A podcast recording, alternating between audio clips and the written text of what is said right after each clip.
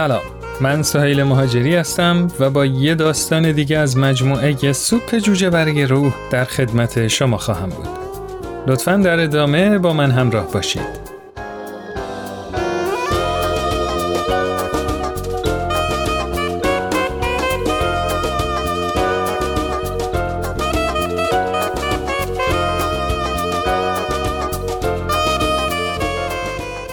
این داستان نعمتهایمان را بشماریم.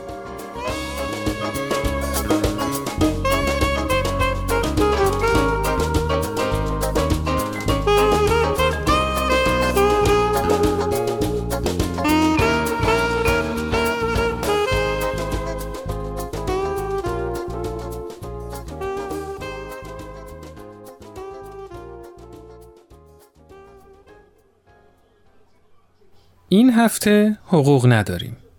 البته جین از حرفای شوهرش خیلی حل نکرد.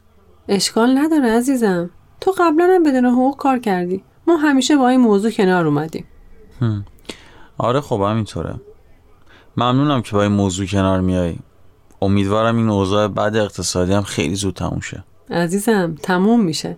فقط از نظر روانی به خودم تبریک میگم که غیر از وام خونه هیچ بدهی دیگه ای نداریم.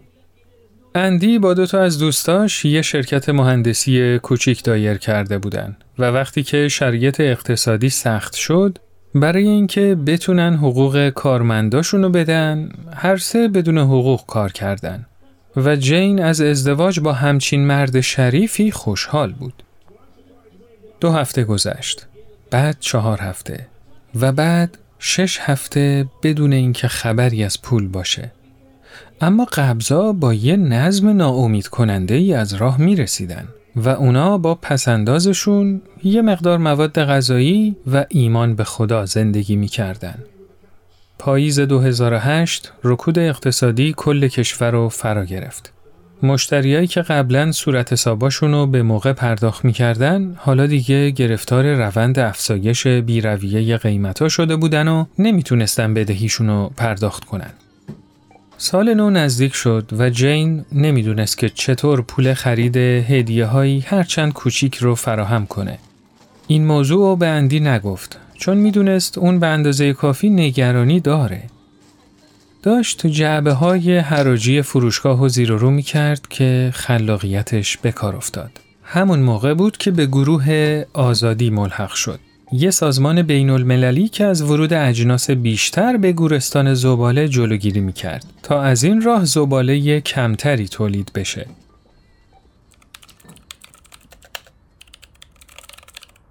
خب اینم از این. حالا دیگه می‌تونم اجناسی که لازم ندارم به صورت آنلاین آگهی کنم یا برای گرفتن اجناس غیر ضروری اعضای گروه درخواست بدم. خیلی خوبه. یه پیام از گروهه. بذار ببینم چیه. یه لیست از مواد غذایی. خدای من. بعد از چهار هفته بدون پول گذراندن واقعا به این مواد غذایی نیاز داریم. سلام. من به این مواد غذایی نیاز دارم.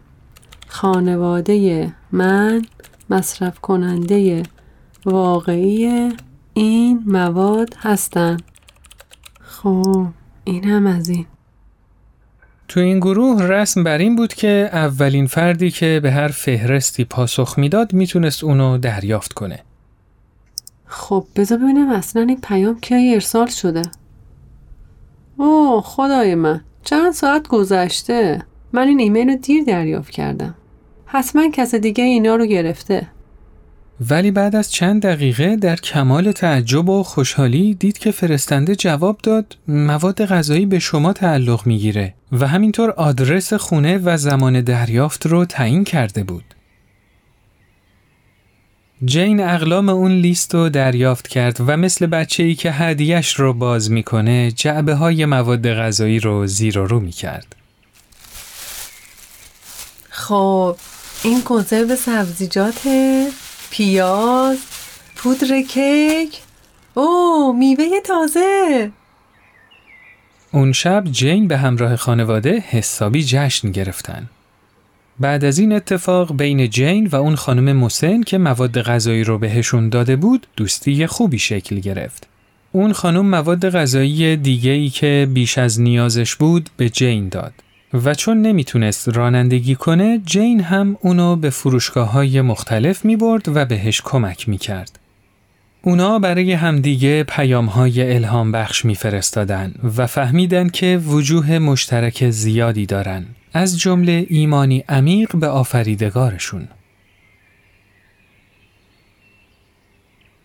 عضویت تو این گروه تشویقش کرد تا لباسها، کتابها و لوازم منزلیو که دیگه استفاده نمی‌کردن به دیگران ببخشه.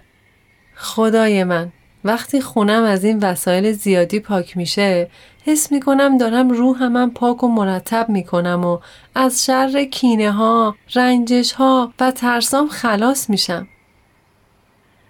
جین برای چهار فرزندش که جدا از اونا زندگی می‌کردن نامه نوشت و وضعیت زندگیشون رو توضیح داد و همینطور به چند تا نکته تو اون نامه اشاره کرد. ما امسال پول هدیه های سال نو رو صرف جویی می‌کنیم. توصیم به شما اینه که شما هم همین کارو بکنید.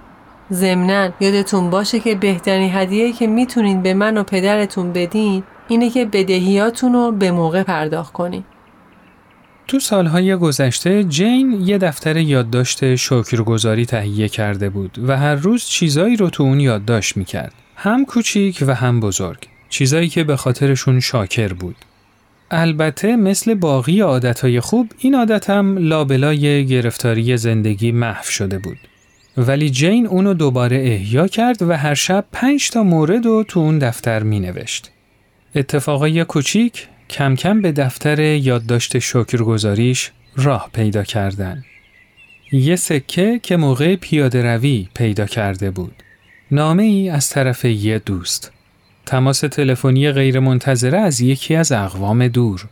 آغوشی باز از طرف دختر نوجوان خونسردش و حتی احساس گرمای آفتاب روی پوست صورتش. خدایا شکرت. هر روز یه چیزی به بهانه‌ای برای به وجد اومدن تبدیل میشه. خب حالا ببین جین واقعا آخرین باری که برای داشتن ماشین لباسشویی و خوشکن خدا رو شکر کردی کی بود؟ آخرین باری که از دوستت تشکر کردی که به درد دلت گوش داده بدون اینکه غم و غصه های خودش رو وسط بکشه کی بود یا آخرین باری که به خاطر داشتن تن سالم و قوی خدا رو شکر کردی کی بود واقعا فکر کن اولویت های جین به تدریج تغییر کرد دیگه به چیزایی که نداشت فکر نمی کرد و بیشتر به چیزایی که داشت دلخوش بود اون وقت گذاشت و برای دوستایی که نیازمند یک کمی محبت بیشتر بودن نامه فرستاد. بیشتر دعا و کمتر شکوه می کرد و نعمتها رو می شمرد. وضعیت مالیشون تغییر نکرده بود ولی نگرشش چرا؟ از زمانی که اندی آخرین حقوقش رو گرفته بود هشت هفته میگذشت و سال نو هم نزدیک بود. جین برنامه ریزی کرد تا برای خانواده و دوستاش چند تا هدیه معمولی بخره یا درست کنه. خیلی خوب شد که حتی لازم نشد به خاطر کوچیک بودن هدایا عذرخواهی کنه. چون می‌دونست افرادی که دوستش دارن حتما درکش می‌کنن و هدیه های اونو میپذیرن. بله بالاخره بعد از مدت ها یه شب اندی در حالی که خیلی خوشحال بود و خندان وارد خونه شد و گفت بچه ها بالاخره یه خبر خوب رسید. بالاخره پول رسید. یکی از مشتری ها که اونم تو این وضع بد اقتصادی مشکل داشت و گیر افتاده بود یه چک فرستاده که مدت هاست از سر رسیدش گذشته. خلاصه حدود دو ماهی می‌شد که بدون حقوق سر کرده بودن ولی بالاخره نجات پیدا کردن تازه خیلی هم لذت بردن حالا وقتی دارم به حساب کتاب زندگی می‌رسم متوجه شدم که دوستای خوب، خانواده و ایمان داریم. پس واقعا که ثروتمند هستیم.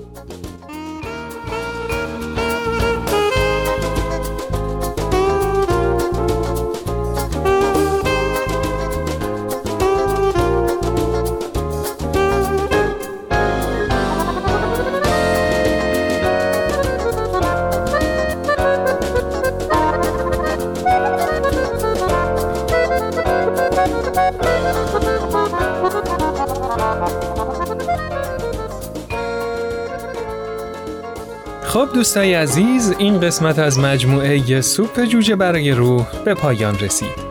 مثل همیشه مشتاق شنیدن نظرات شما همراهان عزیز هستیم. من سهیل مهاجری هستم و تا یه فرصت دیگه شما رو به خدای بزرگ میسپارم. روز و روزگار خوش.